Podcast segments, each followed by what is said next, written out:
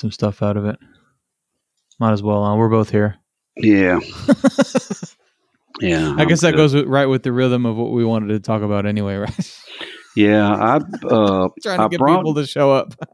I kind of wanted David in it because he's been um, working for the dealers for a lot of years. He and I have had a lot of good conversation about the um uh, labor situation with dealers and independent shops and the aftermarket and all that sort of stuff. So I figured it would be a, a pretty good conversation. But um, but you know, I got a lot of ideals on. Um, uh, the shops and stuff like that as far as uh, getting labor set up for them and um, uh, things like that. So you know, I'm I'm fine with all of that too. yeah, we can roll right into it then. Mhm. I'm, su- I'm sure we'll, we'll entertain ourselves. I was wondering how it was going to be with three people anyway. I haven't done that yet. You hadn't done that? No. Yeah. the old menage a trois, as they call it, right? Yeah. Yeah. well, Well. we'll, we'll just roll into it. I'll let you introduce yourself. Well, um, of course, my name is Jim Mobley. I'm with Sonnax Transmission Company, and I've been in um, the, the business for uh, since 1975, right, uh, right about when Vietnam uh, was uh, becoming over with, and um, grew up in um, uh, East Texas. Uh, worked on um, anything mechanical growing up, uh, any uh, bicycles, uh, lawnmowers, tractors, appliances, uh, anything and everything that uh, needed repaired. So, uh, back in the early days, uh, started out with AAMCO and um, worked for Rudy Batzik in Shreveport, Louisiana, at, at an AAMCO shop for about a year. And the rest of it is pretty well history. Uh, worked for AAMCO for uh, many years, back and forth with a few shops. Actually owned an AAMCO shop in Bowling Green, Kentucky, uh, for a couple of years. And um, after um, I got married and had a couple of kids with my first wife, we got divorced in '87, and I ended up uh, after the divorce, heading out west to Arizona and California. Uh, in 2001, I ended up in California in Los Angeles with Transgo and Gil Younger. I ended up working for Transgo for 20 plus years. And after Transgo, um, uh, ended up uh, getting bought out by a private equity group. So I moved on to Sonnax Transmission Company out of Vermont. And here we are today, 2023. Been around the block to say the least. Huh? Yes. Yeah. What what made you uh what made you stick with the transmissions? The transmissions have always been profitable. Uh, no fair. matter what part of the business, I've I worked with um, um, several reman companies in between um, uh, 1987, 1992 in, in Arizona, and um, no matter what part of the business I've been in, I've always made a very good living out of it. Um, you know, financially, it's been very beneficial. Uh, you know, as far as uh, uh, the industry itself, um, you can go to work for any part of this business and make a good living. You know, you can afford to um, afford to purchase. Um, you know, whatever you want, a home, uh, uh, vehicles and stuff, you can live an American dream in the transmission and automotive business. Yeah. Now, there's like, a lot feel of like the transmission was like the high the the most paid or the yes, highest paid skill. hmm yeah, Yeah, I f- I feel like um, I've always thought it was kind of like the pinnacle. That was like if you could be a transmission builder, that's the thing no one else wanted to do. So maybe that's you know obviously if no one else is doing it, do the things no one else is doing, Mhm. and you'll make the most money at it.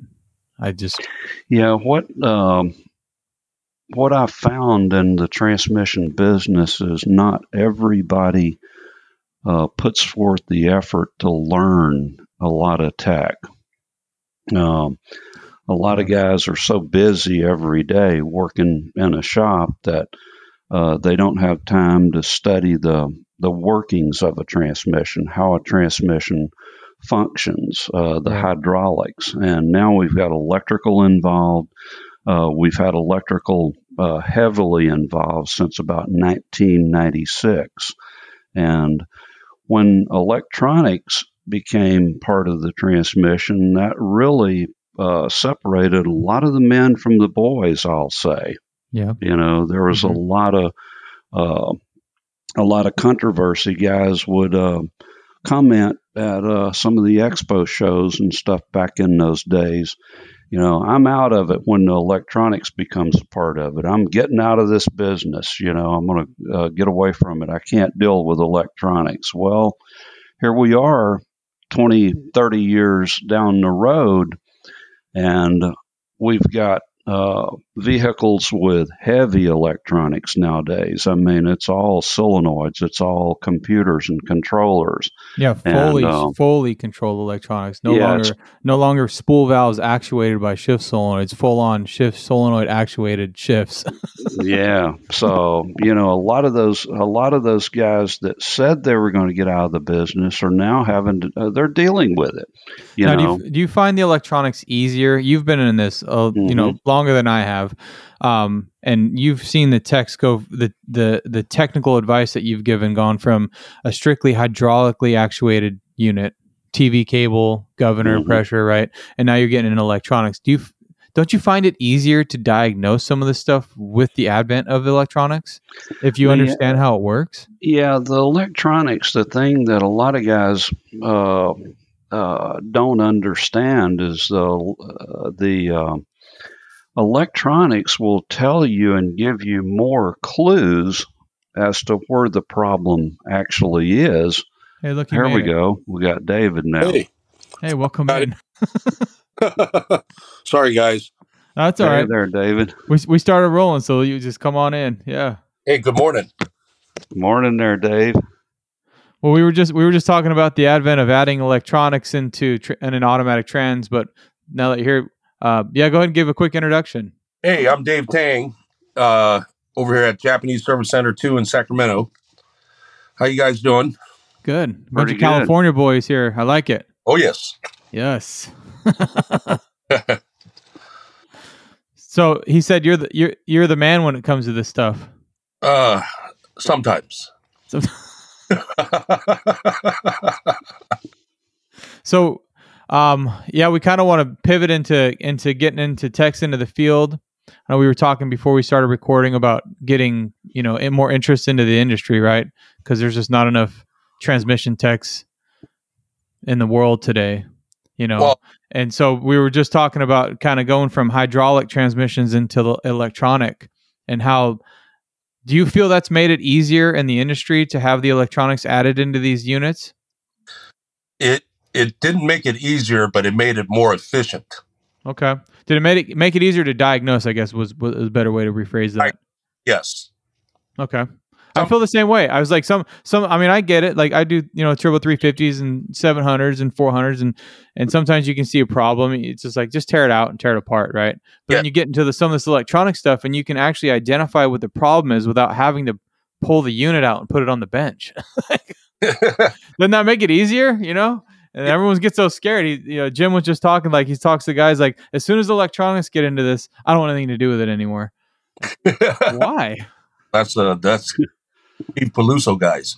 That it, Yeah, back in back in the back in the days of um, uh, '96, when uh, you go to the expos, is what I was saying. You'd talk to a guy, uh, and he say, "You know, this electronics is fixing to drive me out of the business. I'm not going to deal with this because hydraulics is my forte, and I do not want to deal with electronics too much." You know, so uh, a lot of those guys, the Pelusos, like St- Steve Peluso, I'm sure is the one you're talking about. They're still working on a lot of those old vehicles today, and a couple of them, like Steve, refused to make a move over into anything electronic. He's still that way, you know. But you got other guys. Uh, I guess it's okay to mention names, but you got Yeah. Gary Mullins and people like that that have just dug into these electronics and they're still cooking, still moving. It didn't even phase them a bit moving into le- electronics, Yeah. you know? Well, you got guys like Bernie Thompson on at ATS, and he's just phenomenal when it comes to like diagnosing these electronic problems. And Mhm. he even says, "I'm not a transmission guy, but the guy can diagnose transmissions better than transmission builders." like, he's Yeah. just spot on. Like, and he just because he understands how the system works, and he doesn't, Yeah. even, and he doesn't have to pull. Like, I remember.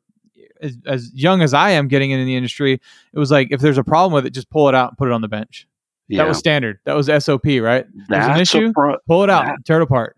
That's a big problem, though. I get Yeah. a lot of guys I deal with that uh, prematurely pull that transmission out of the vehicle, and the vehicle is your best dyno. Yeah. You know, if you've if you've got a problem, leave that transmission or what have you in that vehicle for a little while. Let's let's get a scanner on it. Let's look at codes. Let's uh, look at data. Um, because once you get it on the bench, a lot of these uh, contacts I get are, you know, I've got it all apart here. I don't see anything wrong, Jim. So what do I do? you know? Well, and you know too, like like David running the shop, it's like you have the anxiety, right? Like this car's got to get back to the client, Yeah. and so your headspace just goes tear it out, right? Or for me, anyway, same thing. It's like just tear it out and let's look inside of it. Like I don't want to play games. Let's just get it out because you just want to keep moving. Like I got to keep doing something, you know. I mean, I'm- I'm guilty of it too. It's like that was like the SOP to start with. Like you got a problem, just tear it apart and and look inside, see if we can see anything. What are you looking for? I don't know. Well, you're Yeah. yeah. a scan tool because if you know how to look at scan tool data, that helps you diagnose it. You know, it, Yep. it points you in the direction of it's it's going to be either transmission, engine, ABS, or some kind of communication issue, and Yep. you figure that out. That the direction, and then let's say it does point you in the direction of the transmission. Most of the time is I drop the pan. If if I see metal and and sludge in the pan, then yes, the unit comes out Yeah, that's true. before that unit comes out, I always check codes. First thing, check codes, check scan data. Basically, you know, okay, they're complaining that it's not shifting right or slipping in a certain gear. I always hook up the scan tool and I look at shift solenoids to make sure they're working. If all that's working and it's not shifting right and you drop the pan, you'll find your mystery. But a lot of guys, like Jim said, you know, I was guilty of it in my younger days. You know, it, it, it- first thing you do is you pull the transmission, take it apart, and then you're like, "There's nothing." That's a scary feeling. yes, It, ma- it makes you, it makes you really good at it, though. I mean, I got really I got really good with transmissions because I'd take them out eight times before I got it right. you know, Like, Yeah. uh, makes you efficient though. Like I can get that trans out in twenty minutes. Like how how how did you learn how to do so quick? I screwed up a lot. one way of learned that way too. yeah. yeah. I think I think maybe the tenacity too. Maybe that's what we're missing in the in the in this future generation coming up. Everyone wants to get in and make a hundred thousand dollars a year in the first year, and they just don't have that tenacity that that getting behind that thing. And you know what? I screwed up. I got to pull it back out. You know, or maybe I didn't screw up, but like just get in there and like figure out what's wrong with it. And maybe that is just learning the scan tool and learning how to check codes and knowing what you're supposed to be looking at. And not looking at just broken cars all the time. Like that's one thing. They pull out the scope on broken cars. Like, what are you looking for? Like, I don't know. I'm just scoping it. Well, Yeah. what? What's it supposed Yeah. to look like? and Uh, training, training's the big thing. Like, how do we get guys trained or like interested to learn this stuff? It's like that's the big question. that's that's what I wanted to get at.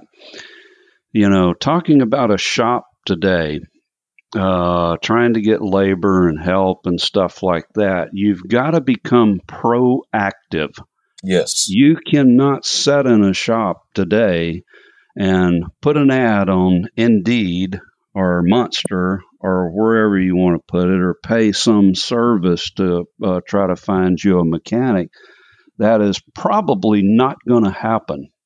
You got to become proactive. You got to visit uh, your local uh, parole department, church, your um, uh, if they've got the uh, any kind of organizations, whatever whatever's locally in your neighborhood, you need to visit your neighbors. You need to find out uh, what kids in school have a mechanical aptitude because I guarantee you, GM and Ford are down at that high school uh, looking for kids that they can uh, give a certificate to to go to trade school for half price, stuff like that. So you got to become proactive. You've got to uh, get out there and become active in the community. And uh, parolees, California especially, a lot of parolees in California are trained in automotive while they're in prison. Uh, so, you know, that may be a good answer for um, uh, mechanic in the shop. There's nothing wrong with that guy necessarily. He's been in jail on drug charges or something like that. Well, so what? Yep. You know. Well, most most so of them what? don't stay. Yeah, most of them don't stay in jail anymore. No, they don't. Just a catch no. and release. So, well, I mean, they'll find a lot of them. Worldpac and uh, a couple other companies for many many years has relied on prison industry if you go to any of your local Transtar parts houses, the guys that are working there are parolees, and they're mm-hmm. chance the uh, the state gives the company a break, a tax break when they hire you know uh, parolees. So Transtar is one, Worldpac is another, and then the uh, there's a company that's based out of Southern California, and it's up here in Northern California. I don't buy from them. It's uh, called Fast Undercar, mm-hmm. out of Ventura, California. Yep. Same thing. All the drivers, uh, all the warehouse pickers are parolees because the state gives them a tax break for a small business. And there's like like Jim said, there's nothing wrong with hiring a parolee. It's just you got to find the right one. Just like hiring out of UTI or uh, uh, uh, why mm-hmm. you just got to find the right one where they're not expecting to make a, a hundred grand a year. You know, they, they got to start off because the guys at UTI and WyoTech, they don't have real world uh, uh, hands on. Most right. of them out in the classroom, hey, this is how a system works. This is how you read hydraulic schematics. This is how you read this. But the thing is, once they get it out in the real world, you know, they they, they don't cut it. You know, and and they try, and then of course, you know, pulling it out, ripping it apart, or uh, damaging something in return. Because I've I've had um, trainees, you know, I had apprentices when I was at the dealer world, be it at Infiniti, be it at uh, Nissan, be it at uh, GM or Ford. And they pull these guys out of UTI because they're desperate, you know, just like everybody else. And this is what's five, ten years ago that they were doing this. And still, that, that poor guy that comes out of school, you know, they, they sing this beautiful song and then your hiring manager thinks, okay, cool, this guy's capable. And then when they bring him into the dealership, it becomes a hazmat because they, I've seen things get broken. I've seen things get replaced that were not necessarily replaced. And and I tell these guys, you know, you guys got to slow your roll because number one, what they teach you in a classroom is different than reality. They you might think it's a wire issue, it might be a component issue. You think it's a component issue, it might be a wiring or a communication issue.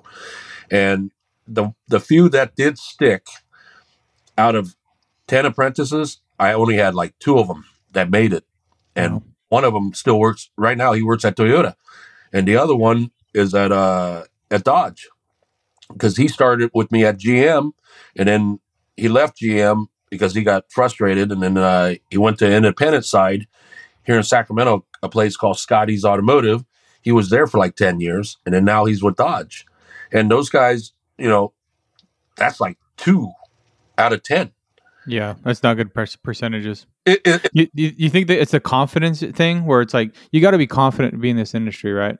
but you be, can't be arrogant, you know. but you a lot of them are arrogant. Yeah, Come out and say, "Hey, I got nine years of experience," but yet mm-hmm. you can't dismount a tire. Yeah. You know. nine years of doing it wrong doesn't mean you have nine years of experience. Yes, true. Yeah. One thing that um, uh, in Europe, um, they purchase a starter set of tools for most of the apprentices in the mechanic world, and um, you know that's uh, that's that's a big hurdle for a guy going into this business. Uh, you know, we kid around and we say it's sixty thousand dollars worth of tools. Well, you know, it isn't, and it isn't. Uh, you, for about forty five hundred dollars, uh, you can go and get a pretty good starter set of tools for a guy that's going to start out in this business. About five thousand dollars. So, in my opinion, if you're going to uh, hire a guy and and stuff, you've got to have something for that guy to work with. Now, there's a lot of shops in California now that are supplying tools. Um, you've got Toyota. Uh, some of the bigger dealers are supplying tools for the uh, technicians. You've got uh, uh, Penske. Some of those groups are starting to supply tools for technicians.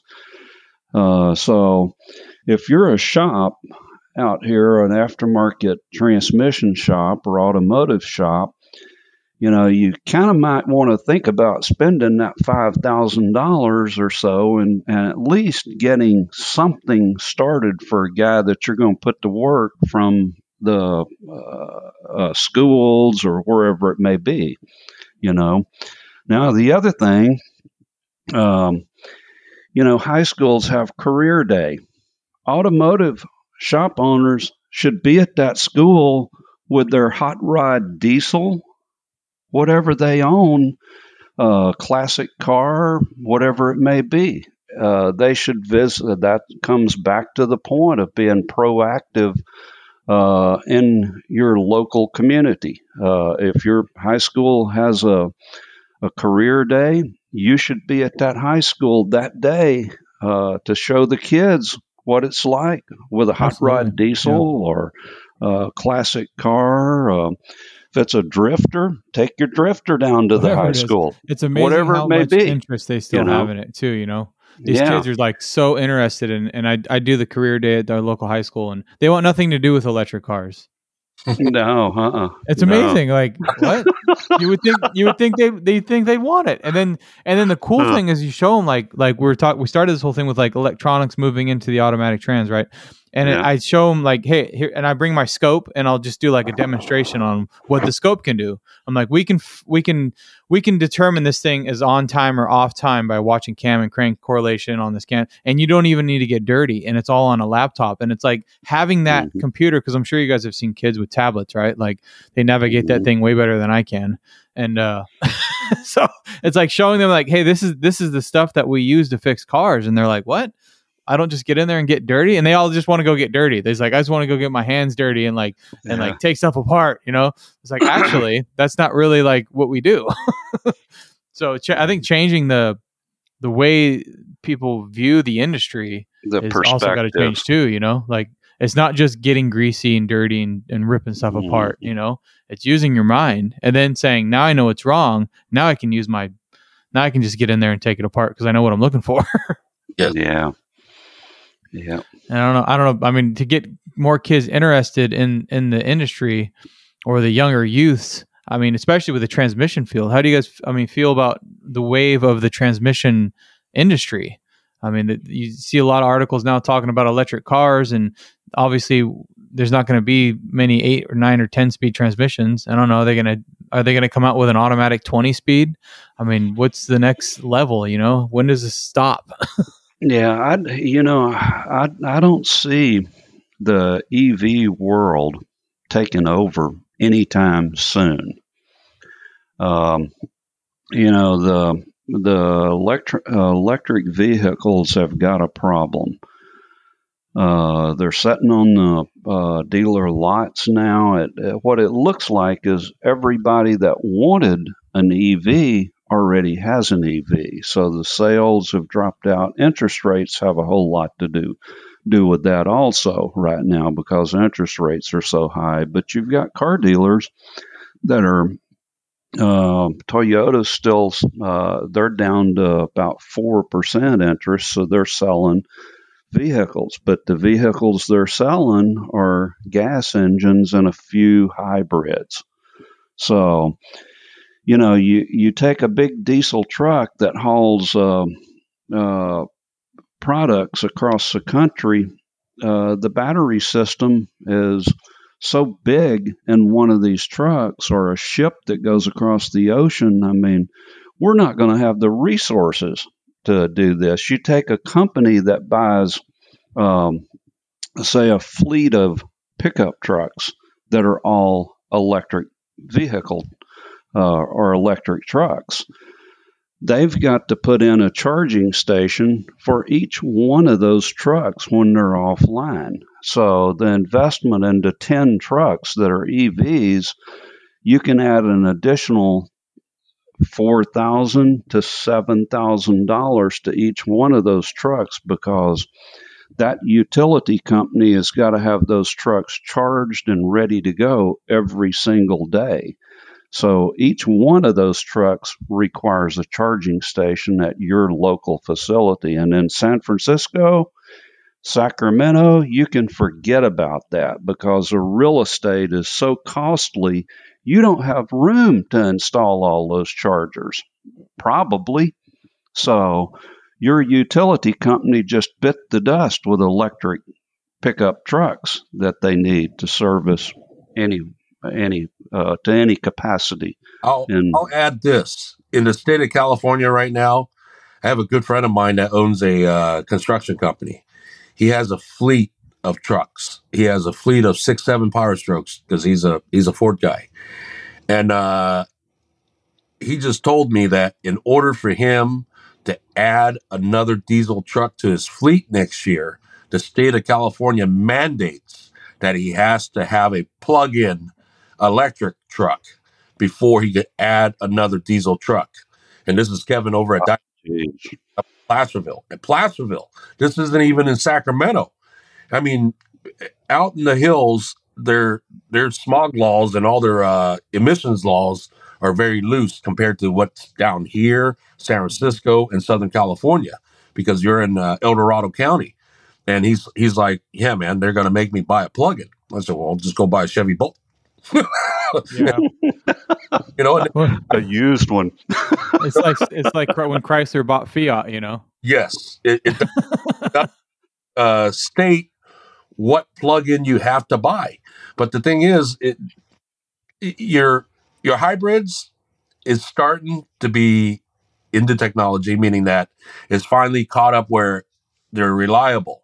You you know your first gen Priuses had nothing but battery issues because they corroded and and uh, leached and all that stuff. And then, of course, your first gen, a lot of people converted over to a plug-in, or uh, there's aftermarket companies out there that made a better battery pack with lithium uh, cells. And then your second gen, the uh, the Priuses got better, and then the third gen. I mean, right now when I see those Priuses, all they come in for is a 12 volt battery, uh, fluid change, services, brakes, plugs. That's about it. Uh, I've had maybe in the last 20 years, I've done 10 engines because people don't change their oil on time.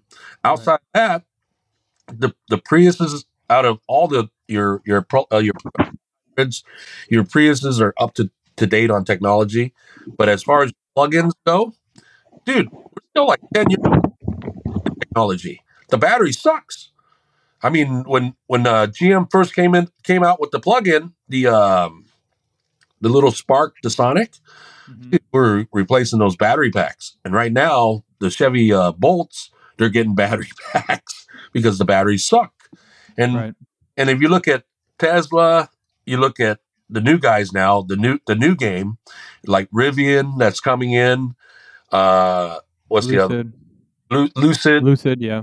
Yeah, it, the battery's not there yet, and and everybody's buying these plugins, and I feel bad for them and it, it's just I got a guy that owns three um, uh, Teslas. He has a P70D. He has a, another uh, P70D that's all-wheel drive, and he has a Model Three. He's a IT guy, so he's all over northern and, and uh, middle of California.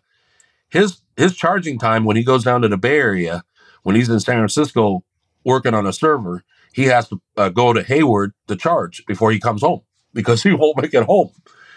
And uh, all the guys I used to work with in the dealer world are now working for Tesla because Tesla guarantees an hourly wage. To, so they, they jump ship. The benefits are better. Uh, one of the things that one of the things that Tesla does for their employees is they give them a, a wellness um, incentive, meaning that you work there for three to five years, they give you 125 grand. It's it's like a um, what the hell did he call it? It's I, I got uh, three buddies I work over at Tesla that I used to work with at the dealer world, and they give you this uh, grant, wellness grant. They give you like 125 to 500 grand in a five year period. So basically, you work and you make 70 grand a year. That grant, that let's let's make it a round number, 100 grand. They split it in five years. They give you an extra twenty thousand dollars a year for free. So it's like a, a payment uh, package, and yeah, it's all, like for for health. They're they're on my Facebook, so they they know, you know that they can't beat this at any dealership, and uh, and that's why they they're at Tesla. And then when I got into the insight of how they repair Teslas, that's when they don't they don't have service manuals. So if you get a Tesla in the shop at, at a Tesla as a Tesla dealership, the repair is on a cloud. So basically, your multi-screen goes out. There's no diagnostic information. So they jump on the cloud and they see what all these other Tesla dealerships did to repair that issue. So they could replace three or four parts before it fixes it. And sometimes it fix it and then they then they replace the harness. Sounds like an ident- like Identifix. It's like yeah, it's like Identifix good for helping, pointing you in a direction of okay, what what might be wrong, but a lot of guys that use Identifix just oh, it needs that ECM or it needs that temp sensor. They throw it in and don't fix it, and then it's yeah. like now what, buddy? Google's not helping you. you know, and and and it, it it just sucks because a lot of the guys like Jim, like uh, Gary Mullins, there, there's a lot of guys out there that knows how to diagnose, and as we get older, you know, we retire, and then the the new wave that's coming in, they're relying on Identifix, they're relying on uh, that YouTube, YouTube. Yeah, mm-hmm. I even worked with guys at Dodge that relied on Google. And and and you sit there, you look at the guy, it's like, dude, you, you do know you, you got to diagnose it. But because warranty pay for diagnosis sucks so much, they only give you four tenths or seven tenths to diagnose an issue. Now you got to dive into a, uh, a pinout. They Google it. Even at the mm. training center, at Chrysler's training center here in Sacramento, over at the uh, UTI, that fucking guy tells you, Google it before you shop really? Oh. But it, it and, I mean, I get it. Like, it helps, you know. It does help, but the thing, yeah. should rely on it. Right. And that's that's the bad. That's the bad. Yeah, they don't know. They don't know what to do when they come to the point when all the forums and all the googling and all the YouTube search doesn't give them the answer. Yes. And instead of watching these YouTube videos and learning, they're like skipping to the end to see what they replaced. you know, here's what I predict: if if a shop, say like um, uh, a shop needs uh, a transmission mechanic, they're going to have to offer that uh, prospective technician more than what they think they're going to have to offer him. They're going to have to give him time off. They're going to have to also pay him a part of the profits, which is um, you know, he has to be integrated within that business. You're going to have, if you're a shop owner, uh, you're going to have to give up some of the financial benefits that you may receive to your technicians. They deserve a part of those profits if they contribute to it anyway. Yeah. They should get some of the profits. They should get uh, a portion of that. Now, I mean, you uh, have a huge, big investment in an automotive shop or a transmission shop. Takes a lot of money for uh, leases, lifts, and tools and things like that. Advertising, um, taxes, electricity. You've got all these costs, but there's nothing wrong with having your accountant um, set up a profit sharing program for all your technicians as time goes on and as you hire people um, and the business grows. Um, I know automotive shops that um, hide all the finances from their employees and they've got a constant uh, group of employees coming and going every year because they don't get any bonuses, any profit sharing of the business. It's just a job. It's a McDonald's, you know. It's it's like a Burger King, you know. Put that burger through the machine, and here we go. We'll get somebody else to put a, the burgers in the machine, you know, next week. So uh, this younger generation is not going to be a burger uh, machine poker. You know, it's not going to happen. This younger generation has to have a lot more than that. And so did we when we were younger. That's you know, so that's that's a part of uh, how we're. Uh, I think that's the pull to get in, into this, this, into this field too is like being able to fix something. You know, mm-hmm you know, and nothing else, become a big brother to a to a uh, single uh, parent uh, that has no father in the picture. Go down and you know, when I say become active in your community, uh, be a big brother. Take take a kid and bring him to the shop and show him what automotive is about you know, uh, a couple of days here and there, you know, uh, see if he has interest in that. Yeah. Um, you know, your local college. Um, uh, where I'm at here in California, Citrus College is the local automotive college for the uh, automotive industry. And, um, you know, if you're a shop owner, you should be down at that college occasionally and see what what's going on down there, you know, with new prospects. Yeah, or at least be talking to the instructors there and saying, "Hey, yes, you got mm-hmm. any candidates in here that are a little above average, maybe a little above par, or even if they're not, is there any that could use a little extra help but are like extremely interested in it too?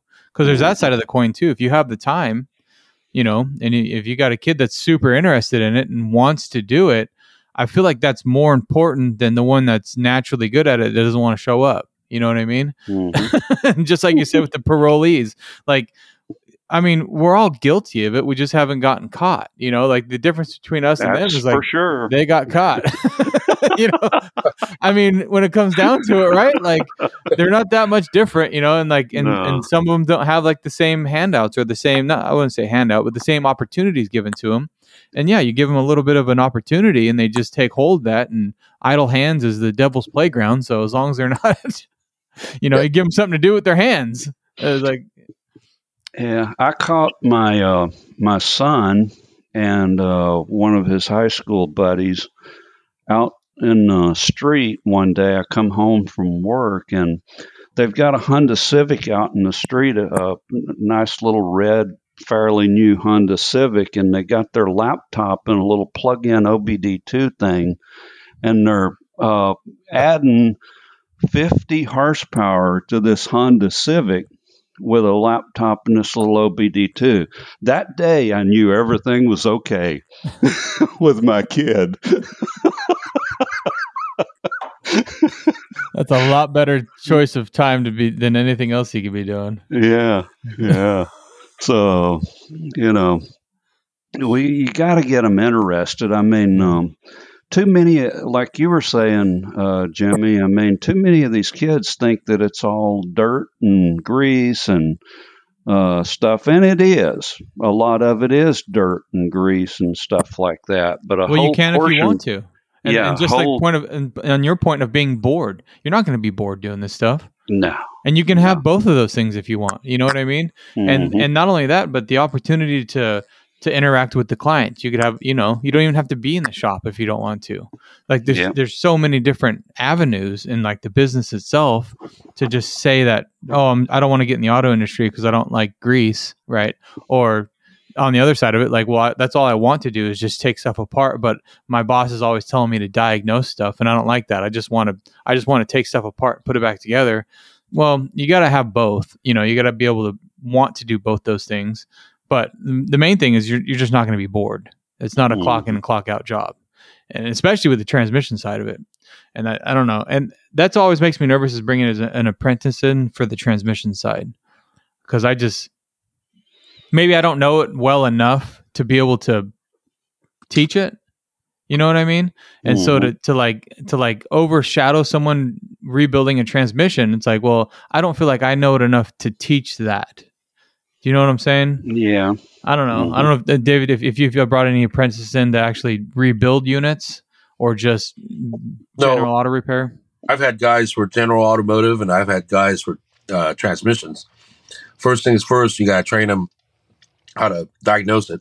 You know how to read a scan tool, how to read uh, hydraulic schematics, because every every manufacturer has a uh, hydraulic s- uh, schematic in their service library or SI or um, Mhm. in their repertoire of repair manuals. But- Mhm. Have to learn how to read those first, so they know what they're looking for before the teardown stuff. Because that teardown stuff is easy. That's- yeah. Do you, do you think do you think the teardown though is what gets them interested though? I feel like when they come in like and it's a and I'm a transmission shop, that's the first thing they want to do is they want to walk back to the bench and they want to take something apart. Yes, it is. But the thing is, they have to understand the dynamics of it first, tear it apart. Because if they don't, you're back to square one, where the the guy that you know, hey, pull it, rip it out, tear it apart. Yeah, you're right. Found. Let's talk about another issue with employees. Now, uh, there's what's called self management, um, where you work for somebody and uh, you've got some uh, atmospheres where a boss is constantly telling you what you need to do and you've got other circumstances where you don't have that. You're on your own, and you have to uh, self-manage what you do every day. Mhm. You know, it's kind of under say like you've got a job for R and R and transmissions.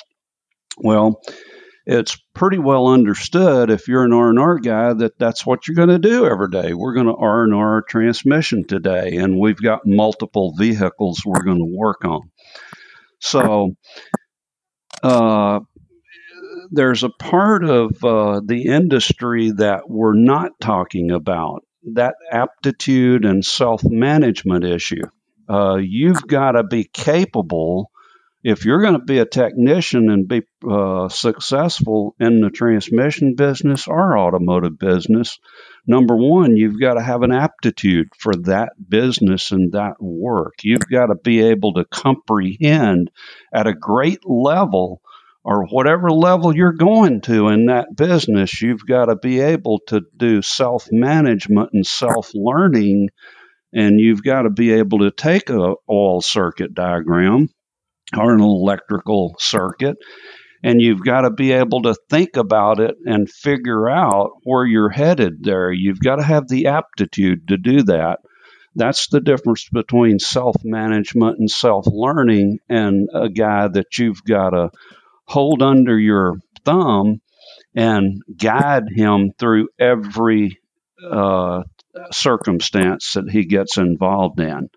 Gil Younger told me many years ago, says, if I have to manage you and tell you what to do, then there's no point in me having you hired as an employee because I don't have the time to tell you what you should be doing in our company every day. Yeah. You, you kind of follow what I'm saying? You- absolutely, one hundred percent. yeah, you've Oh, got. But there's you- there, there's that fine line too, though, of Mhm. of mic- between micromanaging and then having them, you know, obviously be completely one hundred percent on their own. Um, and obviously, it, it comes to training, right? Like like you mentioned, training them, and and then having your standard operating procedures and your processes well documented. This is what we do, and if something goes Mhm. wrong, this is what we do. If something goes wrong, this is what we do. But I think on that point, a lot of guys don't realize that you're trying to prove your first hypothesis right right? Like when you get an idea of what the problem is you're not supposed to be proving your you're not supposed to be like proving that. It's like you're, you're No. just trying to prove your hypothesis like either right or wrong you know? Like you need to get in there and and, and for the most part you really should be proving yourself wrong you know finding any other option because some guys this is what the problem is it's going to be a shift solenoid. So i just need to get in there and and just test this and then as long as it tests it'll be bad. But then you you get these test results and then you manufacture in your head oh that's definitely not what it's supposed to look like you know? Instead of saying maybe i'm wrong and it's like that arrogance versus uh you know having confidence. It's like Mhm. and a lot of guys are just arrogant and like oh i know what it is and as soon as they think that before they even looked at the car someone comes in client says hey i got this issue and it shows from first to second second to third whatever whatever the issue is. And they just in their head oh i've had that issue before. It's probably going to be this. And that's it. That's their diagnosis. And even Yeah. though they go in and spend the time to diagnose the issue they just they can't get out of their own head. That's what the you know. Yeah. you know and i think i think the younger guys i, I see that a lot too because they'll read it on youtube or google and like oh i know what it is and instead of trying to fix the car they're just trying to prove that they're right Mhm. Yeah. you know what i mean I know. Yeah. and I, I, I, it's so hard to not micromanage that person but then also you got to have that confidence to like do this work so you're trying to like how do i use this how do i utilize this guy and his confidence to like fight the car not me Yeah. You know Yep. you're not trying to prove me right or wrong we know a couple guys. They would jump on and uh, ask tech support, basically Jim, Raleigh Alvarez, or um, any one of the tech guys, just to go onto a, a Facebook forum to answer a question. hmm Yeah. I'm not mentioning any of those names, but still, if you gotta go ask someone for an answer to answer something, you're in the wrong game. yeah Yeah. Yeah, and that's that too. Like reaching out for help when you need it, but reaching out for guidance, you know. And I've I've talked to Jim before. I've definitely had my fair share of problems. He's been my knight in shining armor, you know, in situations to help me guide. But yeah, it's like it's like skipping to the end of the video to find out what the part is replaced instead of learning how the system operates. You know, and I Yeah. mentioned Bernie Thompson and there's Paul Danner with Scanner Danner, and there's a lot of videos out guys out there that are promoting this content, and a lot of guys don't like that. You're giving away the secrets. You're giving away all our secrets. Oh man, there's so many secrets out there. I don't think you could give them all away. So I've always been on the other side of the fence. Like, look, if they can promote that education, that's fantastic because that's less headaches that come into my shop. Because when a client goes and they spend a thousand dollars getting ten different parts replaced that doesn't fix it, or they say, "Oh, you need a transmission," and they replace the whole unit and it doesn't fix it, man, they are mad at me for some reason when that car comes to my shop. I already spent eight thousand dollars. What do you mean it's going to be four hundred dollars to diagnose it? Like, do you want it fixed? and, so, and so the more competency we have out there, I think is better. You know, and All- but, yeah, Yeah, all information, no matter where it comes from, is an educational process. yeah, Um, you know, in, in reality, whether it's YouTube, whether it's Google, whether it's uh, an industry uh, paid technical program or source or whatever it may be, any and all of that is part of an educational process, period. But uh, you got to use everything with a grain of salt. You have to have back to the aptitude. You have to have an aptitude for this to discern what's good and what's bad in all of those processes of information. Um, you know, just because something comes up on Google uh, don't by any means make it correct for the application you're working with. Uh, I mean, um, you know, you can use AI. Everybody's been talking about this artificial intelligence, chat, GPT, AI, and all that stuff. Um, you know, it may be good for the medical industry or whatever they want to put forth with it, but when you put automotive in into chat GPT, AI, and some of these other artificial intelligence uh, programs, you can get basic information back, like a code means this or code means that. But I mean, that doesn't help you with an in depth issue on a vehicle. You know, a vehicle that's got a weird electronic problem or a weird hydraulic problem, that's the end of AI. Yeah. It's it's over with. And You all have- you all you see is the problem, Charles, right? So on your tech line, you see Yeah. the worst of the worst, Mhm. right? And so I get a lot of people say, "Well, it works for me. Like I can just scan a code and put a part in, right? And it works for my Mhm. business. I can make money do it. Are you slow, Jim? Like you, you don't have a lack of tech calls coming in, right? So the No. amount of the amount of these hard issues that are out there that need a skilled diagnostician Mhm. it, there's a huge need for it, right? And I, I just I hear the other side of that story where, well, that's all I do. You know, I just I just scan for codes and I replace the first thing on them, and it works for me nine out of ten times. Like you're not the exception. It's like there's so much eh, involved diagnostics that out there that needs these skilled guys. Yeah, and and I guess it goes to the question of like, how do you measure that aptitude? How do you find Yeah. that special something in a, in a in a technician? I've got two kinds of clients. I've got regulars that call uh, regularly that I deal with every day, every week, every month. And the other uh, side of it is calls from guys that I don't talk to every week or every month. When I hear from one of those guys, they've got a vehicle that's been at three or four other shops before they got it, and the problem's still prevalent, and um, uh, they're stuck. They've done tried everything that they know to try. So now they they give me a call, and I'll take all the data that they've got, look at it, um, analyze it, and see if I can come up with anything. I don't fix all these vehicles by any means. Uh, some vehicles are just simply they're moving uh, out of my world eventually. I mean, one or two here and there. Uh, you know, the shops put everything they can put into it and this and that, and they don't want to spend any more money on it. After they call me, if I don't come up with something pretty quick, that vehicle's out of that shop and moved on. They don't have time to work with a vehicle that is unprofitable to the business. So I'm the deciding factor a lot of times.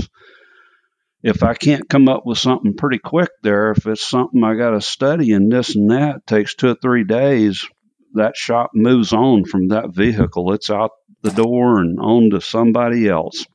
I've actually gotten vehicles from another shop that got the vehicle after that shop moved on from it. I, I'll get a call from another guy. And that- you're like, I recognize this. I know problem." this vehicle. I know what's going on here. I already know. yeah. So, you know, that's that's the other side of the industry, the guys that know what they're doing every day and um you know, they've already fully diagnosed a vehicle and something outside that normal spectrum of diagnosis is what it is. The vehicle may have been in a, a flood, um, you know, or, or some uh, extenuating circumstance. Uh, you know, where um, it's an off road vehicle or it's an abused vehicle. It's one of those 68 RFEs that's a race vehicle that's driven on the streets, um, you know, something like that, which, um, you know, you can dig into one of those vehicles and you can spend weeks on it trying to figure out some kind of weird problem. Hell, it's it's uh, it's a race vehicle. It shouldn't be on the streets anyway Yeah. you know Right. So a lot of those vehicles on that other side of the spectrum are, uh, you know, not what you call everyday uh, shop vehicles anyway. Yeah, the profitability I think is the biggest point there for sure. Mhm. It's like how how how do I have a technician take on this problem and be Mhm. profitable? I can do it, right? And I'm sure David, you have the same thing. Like you can do it, like like, but I just can't pay a technician to spend that kind of time with this car. There's no way I can Mhm. bill for it. So now I'm literally paying out of my own pocket some, you know, t- to to just run in circles around it.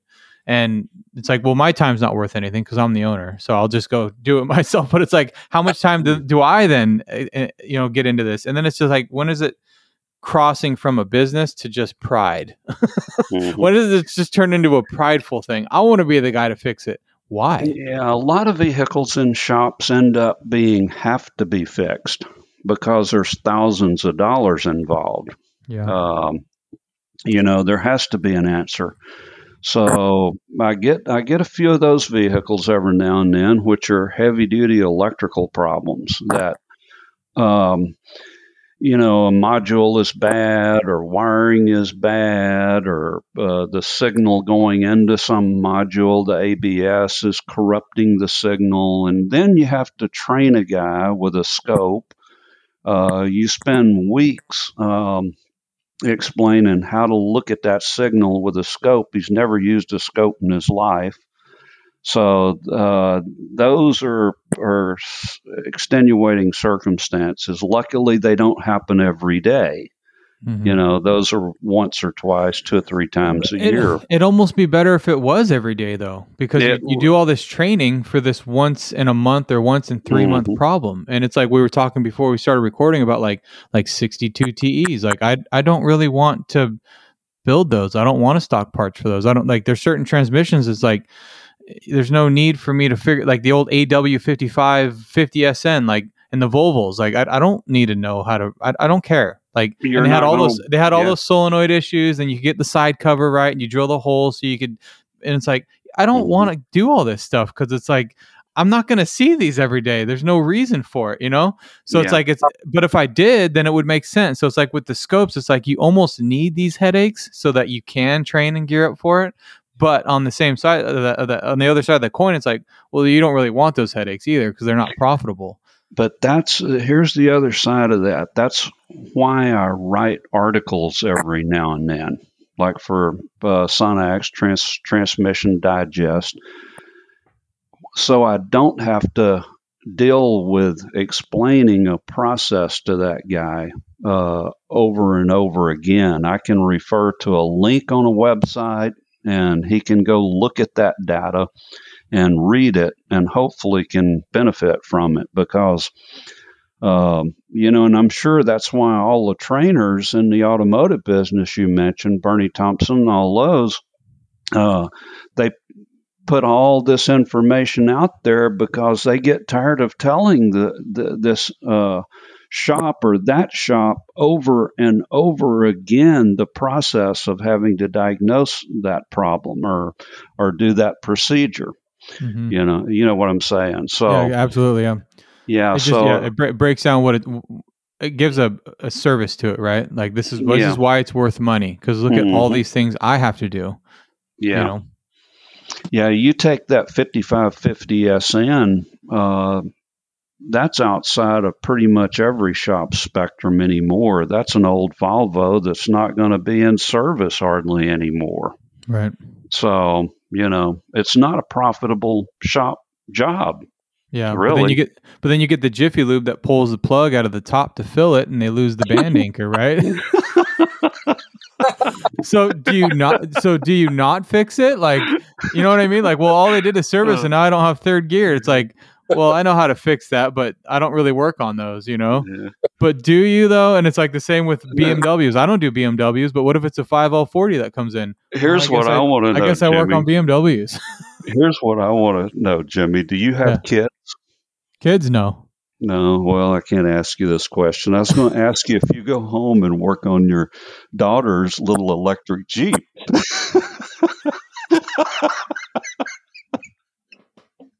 I would. yeah. Oh. What, whatever's got wheels, I guess. I'll Yeah. try to figure it out.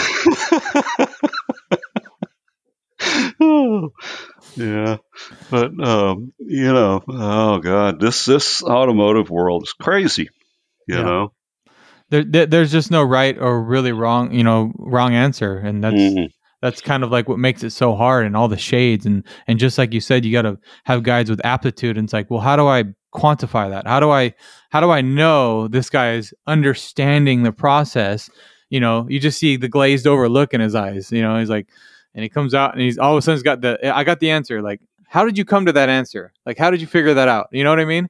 Like Yeah. did you look through the hydraulic schematics and like de- de- decipher exactly what's going on or did you just see some video somewhere and now you have an idea and it's like the good and the bad thing about the internet. It's like and they're not going to tell you like oh i figured Yeah. it out. Like how'd you figure it out? Like what's going on up there? You know?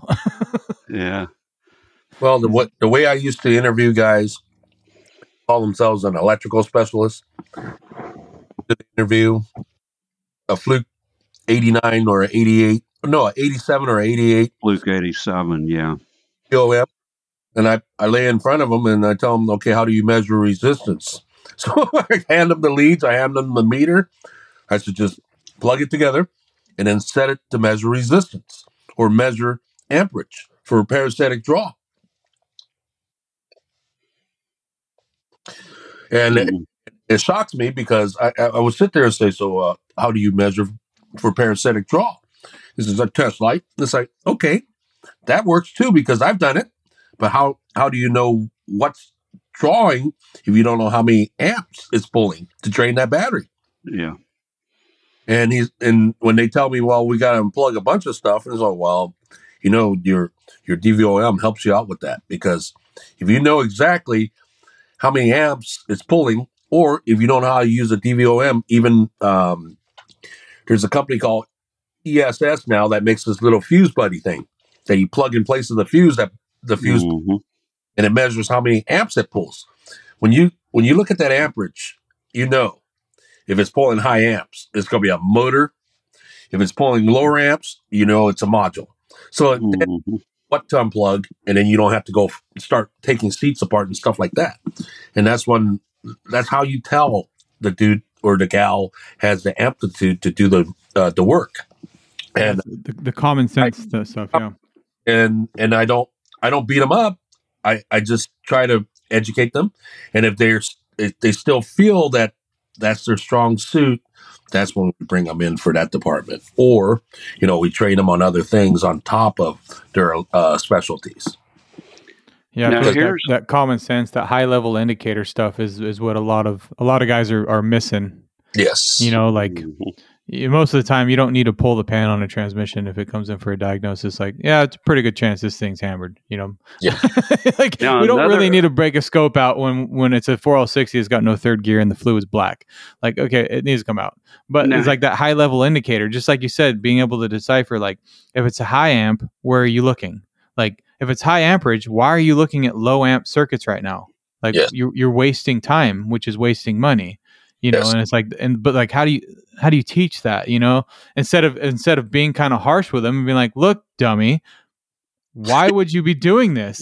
What uses what uses high amps? You know what I mean? Like think about what you're doing. You know, and it's like it's so, like how do you write that here- down? here's how you do that. Pepe Torres and I were talking about this. The new generation has their phone. You you let them Google it and uh, see what comes up on Google. You that's the As long as Google If Google says it's right, it must be right. But If it's on if but, it's uh, on Facebook, then it must be right. But Pepe Torres is saying, you know, this new generation of employees, you have to give them the benefit of looking at that phone because they're using that phone to pick up information. They're not always checking messages and Facebook and Instagram and Snapchat and all that stuff. I don't know if I agree with that, but but uh, but Pepe Torres says uh, you got to at least give them uh, 15 minutes an hour or something like that every every hour to look at their phone. I don't know about that. you know. Yeah, that's But- the the other huge divide when it comes to the shops. You know, I remember when I started, it was we had lockers and we had to put our phone in the locker. Can't do that anymore. Those just quit. They never. That's over that Yeah. day. Yeah, I gotta have my phone. Like, all right, have your phone. I don't care. Uh, Do whatever. Ma- you know, Yeah. And then it's like they go on a test drive and they break down and their phones on their toolbox. Like, really? You had your phone on you all day. And you decided not to take it with you on the test drive, and now I'm like wondering, 45 minutes later, hey, I haven't. Where the hell did he go? no phone call, no nothing. no, nothing. Yeah, and then I look over, I'm like, see the phone on the toolbox, you know, and it, bay's empty. Oh, I think I know what happened. That's why we have a designated test drive route. I'll just go drive the route, you know, find them. Uh, mm, That's funny. well, well, this has been uh this has been good. This has been this has been Yeah. fun. I agree. Yeah. Got some good information here. I got to make my drive up to San Jose now, so you have a All safe. right, brother. Yeah. Yeah, I appreciate both of you guys coming on. Yeah, and we can do this again sometime about another subject. There's many subjects we got in the transmission and automotive industry. Absolutely. Yeah, we could yeah. And that's what the information needs to get out there is we're all thinking it but no one's saying it and it's like a lot of hmm a lot of stuff we need to realize we're all doing the same thing, right? Yes, we are. We're, we're not no no no none of us are special. No. Yeah. All right, gentlemen. Um, hang All out right, for just a minute while this thing uploads. But yeah, I appreciate you guys being here. Okay. All Thank right. you. Until next time.